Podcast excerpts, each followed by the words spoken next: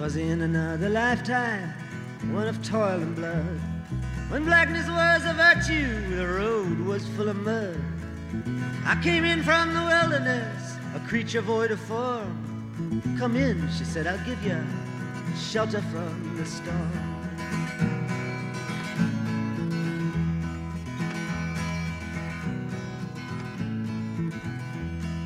And if I pass this way again, you can rest assured.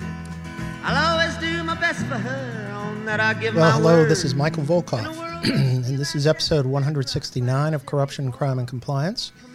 Our episode today is a review of the Justice Department's antitrust case against Google. Well, hope everybody's doing well. Uh, another week, and the pandemic uh, is obviously getting much more serious. And uh, hope everybody's staying safe and healthy, and um, you know has plans for a healthy uh, holiday season as well. So, uh, before we get started today on talking about the antitrust case filed against Google, um, I wanted to welcome again our new sponsor, Blue Umbrella, and let's hear a word from them before we get started. How are you managing your third party compliance program? Is your technology vastly assisting you or getting in your way? Blue Umbrella, in concert with some of the largest, most sophisticated compliance programs in the world, has devised a user friendly, customizable platform that automates tasks and seamlessly integrates with adjacent enterprise systems. Blue Umbrella has employed advanced technology, along with a healthy dose of common sense, to make sure that compliance professionals using status are able to focus on managing issues that arise, monitoring the health of their program, and proactively anticipating risks as a business partner. Curious? Contact us at blueumbrella.com for a quick demo. So, the Justice Department has a long history in highly contentious cases, monopolization cases, uh, going back that that uh, this new case against Google comes in sort of a historical moment.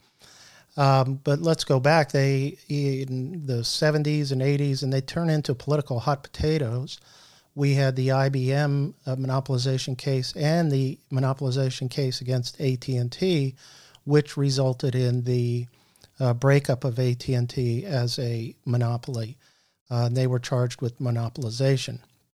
But perhaps the more relevant and most significant monopolization case in the department's history is the Microsoft case in the late 1990s, uh, which went to trial, and the Justice Department won at the trial court level and one on appeal.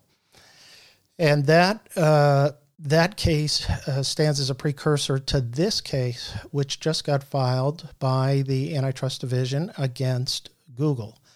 And uh, there's a little bit of a, already there's a political backdrop to the case, just as there was in other cases, uh, because this case was supposedly hurried at the filing uh, at the behest of the Attorney General, uh, Bill Barr.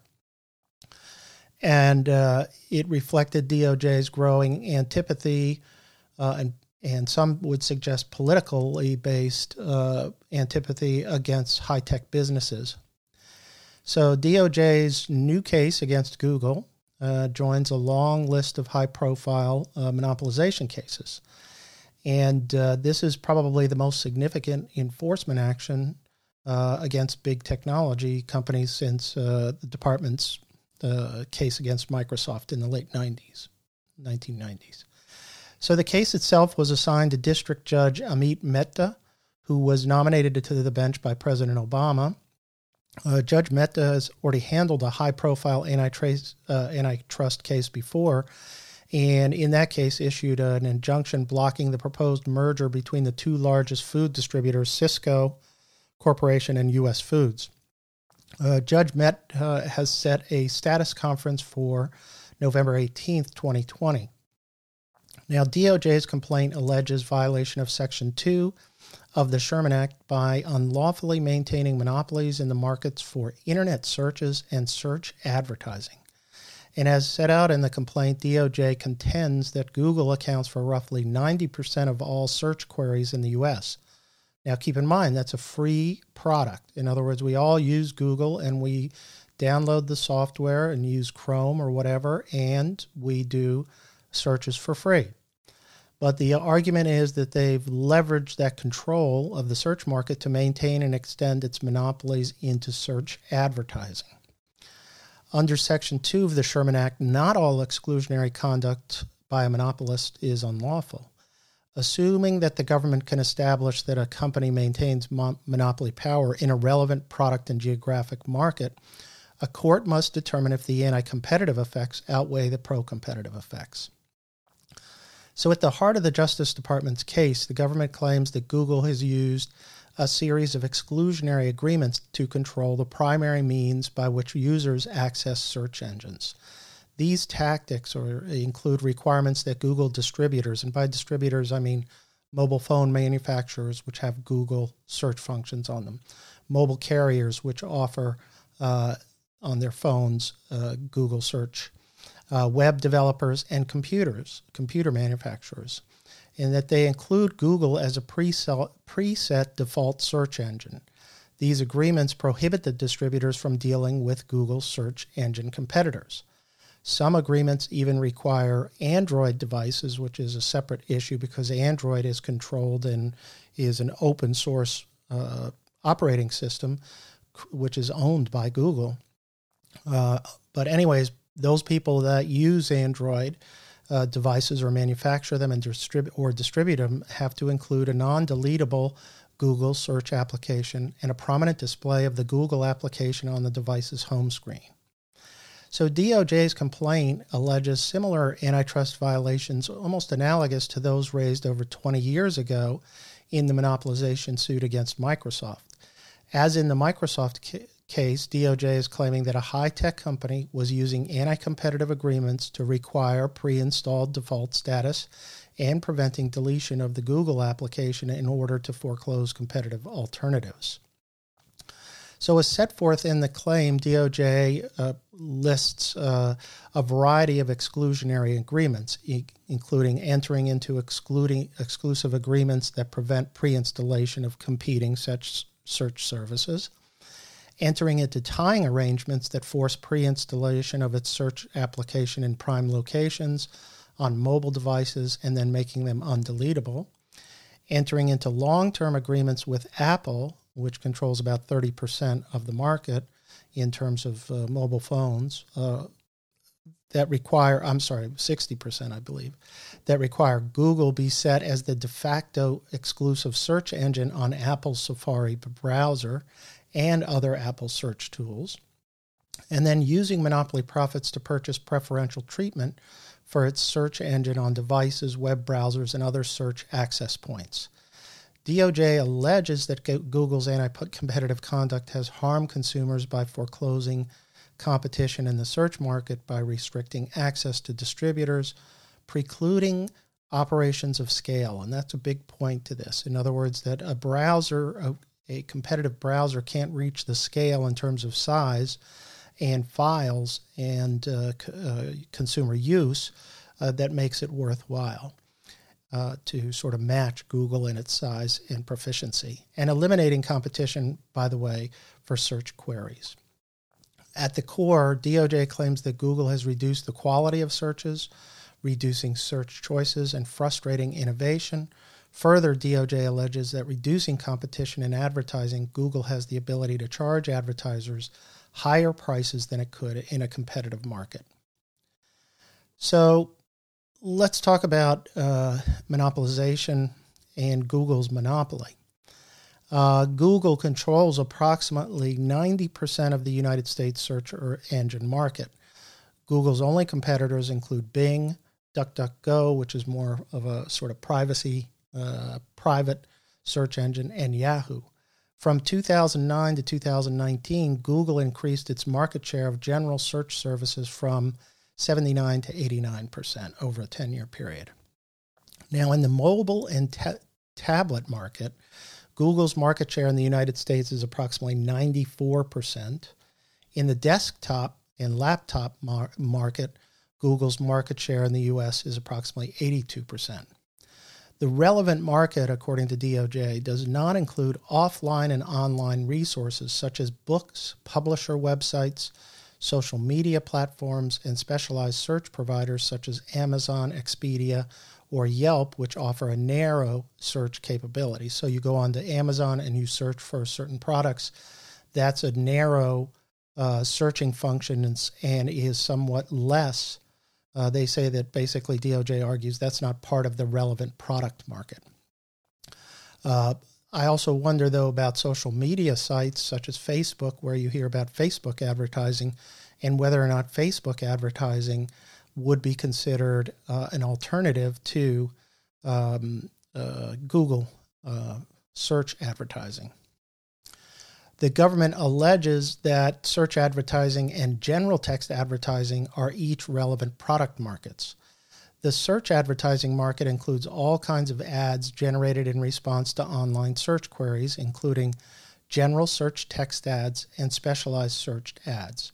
Search ads allowed advertisers to target marketing messages in real time in response to a search query by a consumer. These ads have great value to advertisers and are distinct from other types of advertising that cannot be targeted on a real time instant basis. As a result, DOJ claims there's no reasonable su- substitute for search advertising.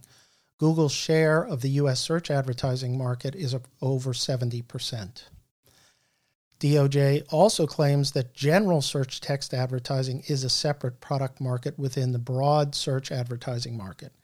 As explained by the Justice Department, general search text ads are sold by general search engines and typically placed just above or below the search results on a search engine results page, which is the acronym SERP, which you'll probably hear more about, S E R P with a notation that the entry is an ad or a sponsored listing. So we've all seen that where you have uh, entries that are ad sponsored and there's an indication that that is what it is.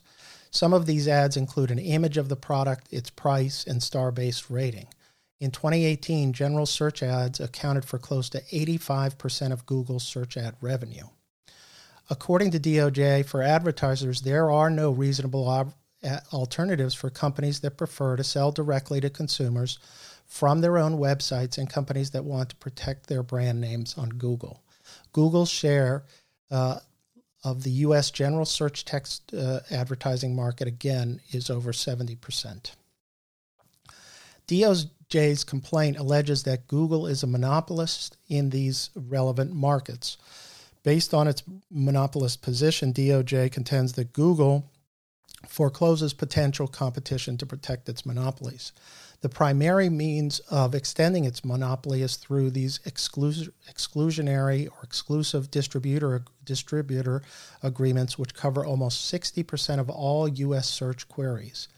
Half of the remaining ser- searches are provided through Google properties like Android operating systems, leaving only a small fraction of the market for competitors. DOJ's theory rests on the importance of Google's scale and its ability to prevent competitors from ever securing critical scale to its operations. Uh, Google has used agreements with mobile distributors to prevent competition in two significant ways. First, Google established an exclusive search engine deal with Apple for its computers, tablets, and phones. Second, Google integrated into providing free access to its Android operating systems to ensure search engine da- dominance in the market for cell phones using Android operating systems. To secure the deal with Apple, Google pays Apple between 8 and 12 billion each year in advertising revenue. The Apple deal covers approximately 36% of all general search queries in the United States. With respect to the Android systems, Google prevents competition through what's called an anti forking or anti modification agreement, pre installation agreements, and revenue sharing agreements. The anti forking agreements prevent development of competing operating systems, even though Android is an open source system. Pre installation agreements ensure that Google's entire suite of search related products is given premium placement on Android devices. For most mobile phone sellers, access to Google's suite of applications is an essential product offering on its phones. Finally, in exchange for a substantial portion of Google's search advertising revenues, Android phone sellers make Google, Google the preset default general search engine. Well, that's an outline of the case, and let's talk a little bit more about the case and sort of you know, give you my take on the case as well. I mean, look, this is just the department's view of the market and the evidence. Uh, what's clear to me is that they're definitely the the staff definitely put up some resistance to filing the case, claiming that they needed more time to investigate the case. The other point I would uh, that I would make uh, with regard to this is that the case included 11 state attorneys general, all from Republican states. Apparently, Democrat states wanted to file a broader case against Google to include Google's activities in non search businesses, its harvesting of personal data, and its prior acquisition of Fitbit. Uh, and there were press reports that suggested that DO staff, DOJ staff was unable to complete the investigation and uh, Attorney General Barr ordered them uh, to file the case prior to the election. Uh, and DOJ, I think, because of that, faces a significant challenge. They still have to investigate certain claims. They still have to provide, uh, you know, assemble. They may have to assemble more evidence, you know. And given the difficult burden and the uh, expected aggressive defense, uh, DOJ's case is going to require Herculean efforts uh, to get into shape for a, a knockdown, bruising uh, uh, sort of trial. So, but let's let's take a little bit. You know, there's no question that Google dominates the search engine market. No one can question that. But the question eventually boils down to whether Google's conduct as a monopolist in a market in which people don't pay any money resulted in consumer harm or harm uh, or com- uh, competitive harm. So, Section 2 monopolization cases require more proof than whether a specific company has a monopoly. The question boils down to whether Google engaged in exclusionary conduct and whether such conduct resulted in anti competitive harm. And courts have to weigh the pro competitive effects against any anti competitive effects. On the pro competitive side of the equation, Google will argue that its scale is unique and it provides important benefits to consumers. And by conducting broad searches using its algorithm, uh, Google continuously improves its search analysis and its ability to predict consumer search behavior. In the end, Google has a product that it can claim that it's continually improving in its service as a result of a unique scale of operations that in itself is not necessarily anti competitive.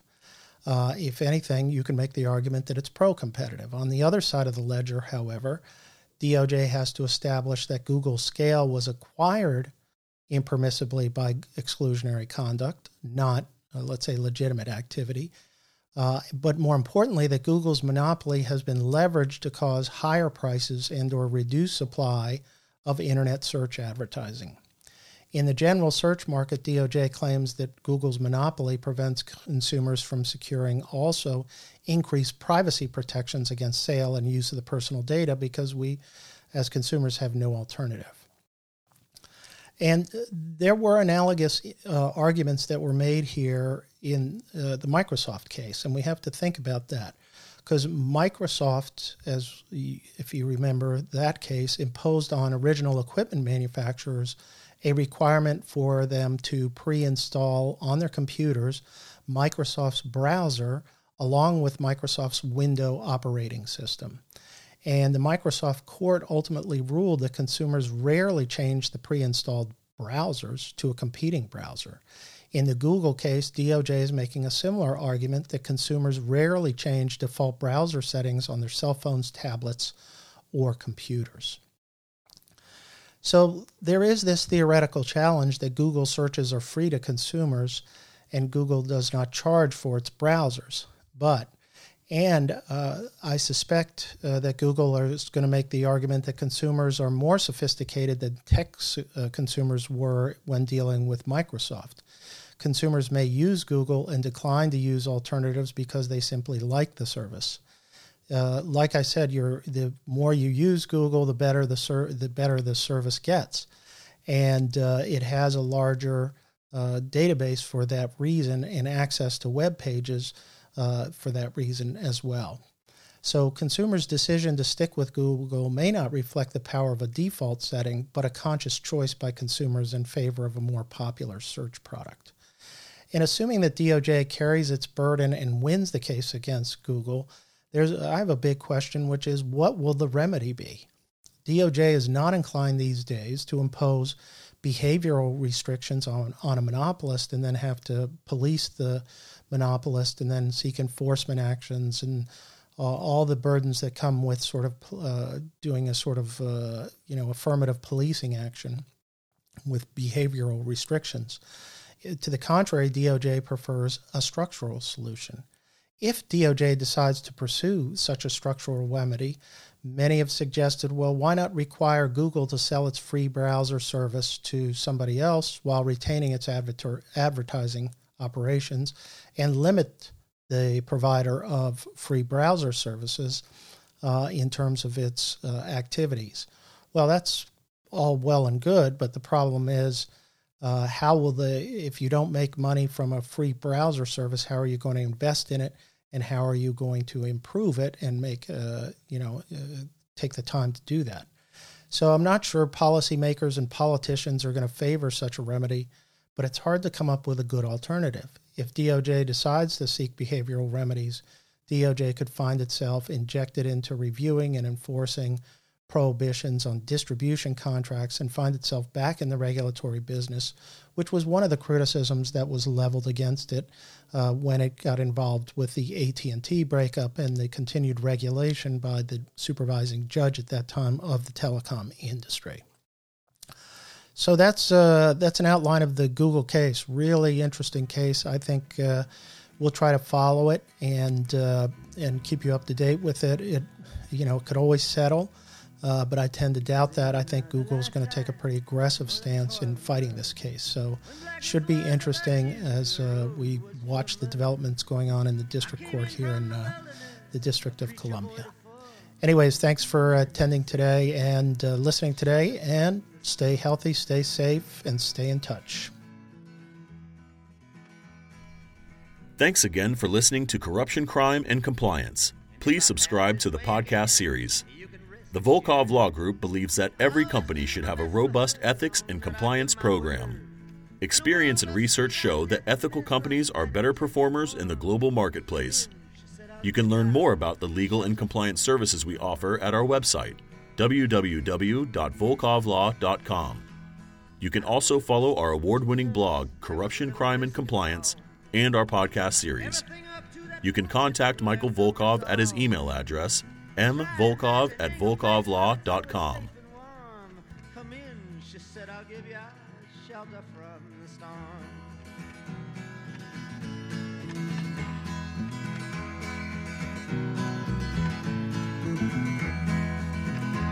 I was burned out from exhaustion, buried in the hail, poisoned in the bushes and blown out on the trail hunted like a crocodile, ravaged in the corn. Come in, she said, I'll give you shelter from the storm.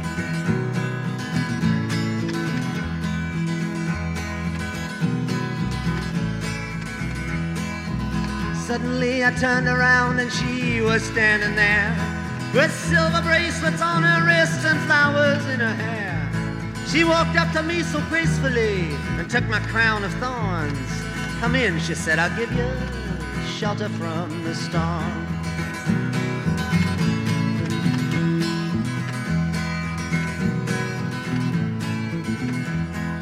Now there's a wall between us, something that's been lost. I took too much for granted, I got my signals crossed. Just between till it all began on a non eventful morn. Come in, she said, I'll give you shelter from the storm.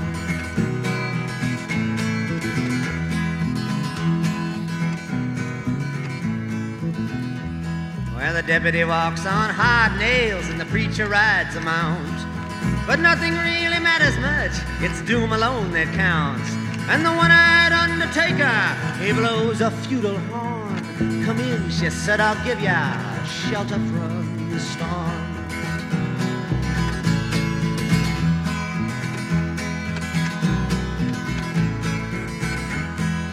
I've heard newborn babies wailing like a moaning dove.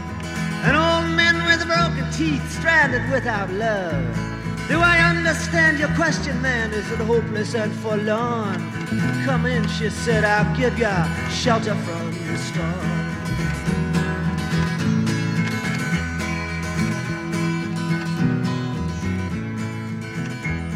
In a little hilltop village, they gambled for my clothes. I bargained for salvation and she gave me a lethal dose. I offered up my innocence, I got repaid with scorn. Come in, she said, I'll give you a shelter from the storm.